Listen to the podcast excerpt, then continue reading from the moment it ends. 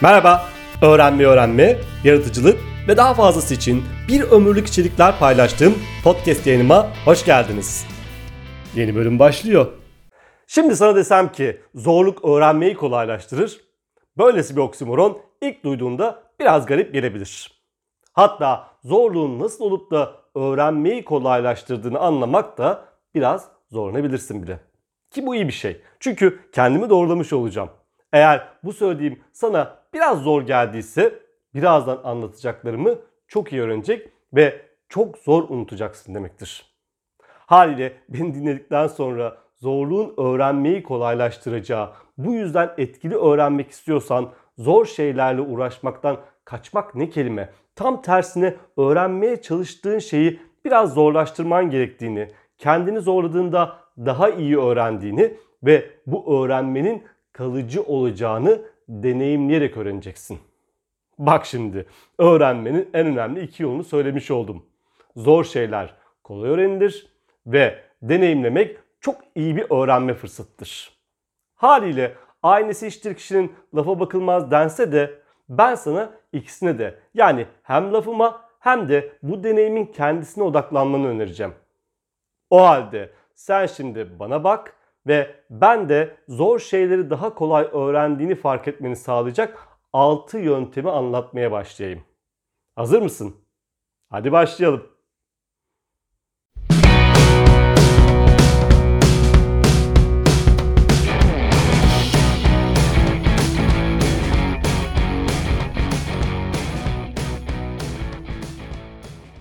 Öncelikle sana hayatın en önemli kurallarından birini, sistem düşüncesinin en önemli yaklaşımlarından birini söyleyeyim.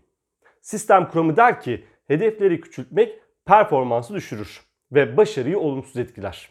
Yani hedefini küçültürsen küçülttüğün hedeften bile daha kötü bir sonuç elde edersin. Burada birbirini pekiştiren bir döngü çalışır. Sen hedefi küçültürsün, bu umutsuzluk, geçici rahatlama ve yeniden hedefi küçültme baskısı yaratır. Ve hedefler küçüldükçe küçülür, küçülür ve küçülür. Oysa hedefin yüksekliği yeni düşünce ve eylem yollarını zorlamanı sağlar. Bu söylediğim öğrenme için de geçerli. Zorlu ve zorlayıcı öğrenme hedefleri beyninde yeni nöral yollar oluşmasını, beyin hücreleri arasında sinaps denilen bağlantılar oluşmasını zorlar. Beyindeki bu yeni nöral yollar ve yeni sinaptik bağlantılar öğrenmenin kalıcı hale gelmesi demektir. Zaten öğrenmenin nörobilim açısından tanımı sinaps oluşturmak yani sinir hücreleri arasında bağ kurmaktır. Mesela hedefin kalıcı öğrenmekse burada durabilir. Sinaps nedir? Sinaptik bağlantı nedir? Nöral yollar ne demektir diye bir araştırıp geri dönebilirsin. Hatta beyin ve öğrenme üzerine bir şeyler okuyabilir. Bu bir iki video daha izleyebilirsin. Ya da dur şimdi not alıp beni dinledikten sonra bunu bir araştırmak isteyebilirsin. Böylece öğrendiklerini daha kalıcı hale getirmek için ne yapman gerektiğin konusunda çok şey öğrenirsin. Ve bu hayatın boyunca işine yarayacak bir öğrenmedir. Ama hedefi küçültürsen, kalıcı öğrenmeyi öğrenmek yerine benim ne anlattığımı dinlemek hedefiyle yetinirsen kendini daha zorlarsın ama bu anlattıklarımı da daha zor öğrenirsin. Ya da hatta belki öğrenemezsin. Mesela bir derste öğretmen başarı için yüksek standartlara sahipse öğrenciler bu öğretmenden daha fazla şey öğreniyorlar. Bir eğitmen eğitiminde insanların o konuyu çok iyi öğrenmesine dönük bir hedef koyduysa bu eğitime katılanlar o eğitimden daha fazlasını öğrenirler. Şimdi burada küçük bir ara vereyim ve sana iki kavramdan bahsedeyim. Bunlar Pigmalion etkisi ve Goleb etkisi. Aslında bu iki kavram birbirinin muadilidir. Aynı şeyi iki farklı biçimde söyler. Pigmalion etkisi olumlu, olumlu beklentilerin performansı olumlu etkilediğini ifade eder. Diyelim ki bir öğretmen öğrencilerine potansiyel olduğunu düşünüyor ve buna inanıyorsa o öğretmen öğrencilerini daha başarılı olma, başarılı olma olasılıklarını artırır. Golem etkisi ise düşük beklentilerin düşük performansa yol açtığını söyler. Yani bu ikisine birden özetle kendini gerçekleştiren kehanet diyebiliriz. Bunun temelinde muhtemelen şu yatıyor. Başkalarından belli davranışlar beklediğinde beklenen davranışın gerçekleşmesini olasılık kılacak şekilde davranırsın. Tam da bu noktada golem etkisinin Pigmalion etkisinden çok daha etkili olduğunu söyleyebiliriz. Yani birine karşı olumsuz beklentilere girersen bu olumsuz beklentin doğrultusunda o kişiyi daha fazla etkilersin. Ve biliyor musun hem golem hem de Pigmalion etkisine yol açan şeyin yani bu beklentilerin karşındaki insanın davranışlarını değiştirdiğinin, davranışlarını etkilediğinin farkında bile değilsin. Şimdi geldik en önemli kısma. Bu anlattıklarımı konumuza bağlamaya. Yani zor şeyleri neden daha kolay öğrendiğimize. Öncelikle bu iki etki de sadece başkaları için geçerli değil. Yani senin kendine dair beklentilerin senin öğrenmen ve başarın üzerinde etkili. Hem de çok etkili. Eğer bir şeyin zor olduğunu ve öğrenemeyeceğini düşünüyorsan kendine aklı çıkarırsın. Bu kendini gerçekleştiren bir kehanet olur ve sen gerçekten o şeyi öğrenemezsin. Eğer bir şeyin zor olduğunu ama senin onu öğrenebileceğini düşünürsen kendini haklı çıkarırsın ve o şeyi gerçekten hem de çok iyi öğrenirsin. Bu nedenle ilk yapman gereken şey zor şeyleri öğrenebileceğine inanman. İkincisi az önce bir kısmından bahsettiğim pek çok bilimsel kanıtın da gösterdiği gibi zor şeyleri öğrendiğinde bu öğrenmelerin daha kalıcı olacağına inanmalısın.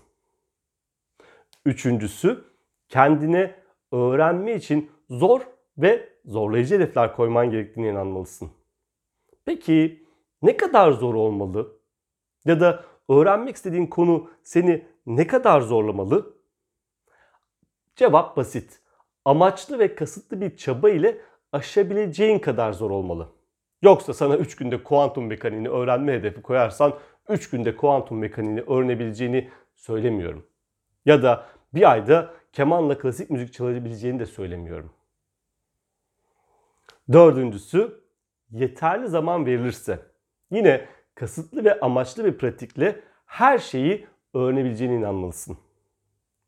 Mesela bu konuda çok önemli çalışmaları bulunan bir bilim insanı olan Schoenfeld pes etmeden bir problemle mücadele etmen için gerekli minimum sürenin 20 dakika olduğunu ortaya koyuyor. Oysa çoğu kişi bir problem çözmek için sadece 2 dakika harcıyor en fazla. Ve haliyle çözemediği için çözemeyeceğini düşünüp pes ediyor. Yine Schoenfeld'e göre bir konuda ne kadar süre çaba harcadığın, diğer bir deyişle öğrenme yeteneğin gerçek farkı yaratan şeydir. Yeterli süre uğraşırsan, problemin çözüm için çok sayıda deneme yaparsan bu denemeler hatalı ve başarısız olduğunda bile probleme dair çok fazla fikir edinirsin. Beynin bu esnada çok fazla sayıda bağlantıyı zorlar. Zorladıkça hem çözüme daha yaklaşırsın hem de problemi çözme sürecinde çok şey öğrenirsin. Üstelik böylece bu öğrendiklerin de kalıcı hale gelir. Elbette bazı cevapları hemen bulamayabilirsin. Ama o problemi çözme sürecinde çok şeyi kalıcı bir şekilde öğrenmiş olursun. Beşincisi burada bir zihniyet değişikliğine ihtiyacın var. Zihniyetini değiştirdiğinde zor şeyleri daha kolay öğrenebileceğine inanmalısın. Daha önce çok bahsettim. Carol Dweck'in buna growth mindset yani gelişme, öğrenme zihniyeti dediğini söyledim. Hata mı yapıyorsun? Başarısız mı oluyorsun? Bu harika. Demek ki gelişiyorsun. Demek ki burada bir öğrenme fırsatı var.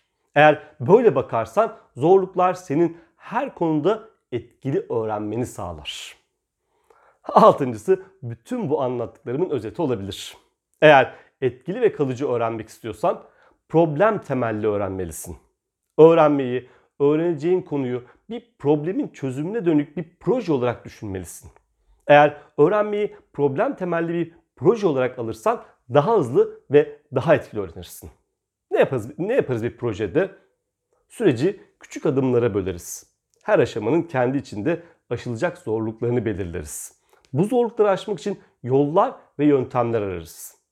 Çözüm sürecinde başka insanlarla işbirliği yaparız. Ve hepsinden öte öğrendiğin her şeyi sadece onu öğrenmeye ihtiyacı ol, ihtiyacın olduğu için öğrenirsin. Bu öğrenmeye daha fazla motive olmanı sağlar. Hep bana soruluyor içsel motivasyon nasıl sağlanır diye. İşte böyle. Zorlukları aşmak konusunda daha hevesli olursun ve böylece daha etkili öğrenir, öğrendiklerini asla unutmazsın. Sona gelirken iki cümleyle bitirmek istiyorum. Sözlerin kaynağını bul- bulamayınca e, adı geçen kişi bu sözü gerçekten söylemiş mi emin olamıyorum açıkçası. Ama söz güzel olunca söyleyenin önemi yoktur diyorum bazen ve aktarıyorum. Birincisi Leonardo da Vinci'ye ait olduğu söylenen bir söz. Şöyle diyor. Öğrenmek zihnin asla yorulmadığı, asla korkmadığı ve asla pişman olmadığı tek şeydir. İkincisi ise hayranı olduğum bir yazar olan Marcel Proust'a ait. Ona ait olduğu söyleniyor. Ve iki farklı versiyonuna rastladım bu sözün. İki versiyonu da çok güzel. Diyor ki öğrenme sanatının unsurları irade, intizam ve zamandır. Harika değil mi? Bütün bu anlattıklarımı özetleyen ikinci versiyonu daha da harika. O da şöyle diyor. Öğrenimin üç kaynağı çok görmek, çok acı çekmek, çok çalışmaktır. Bu anlattıklarımı buraya kadar dinlediysen seni yeterince zorlamış olduğumu umuyorum. Yorumları ve katkılarını bekliyorum. Görüşmek üzere.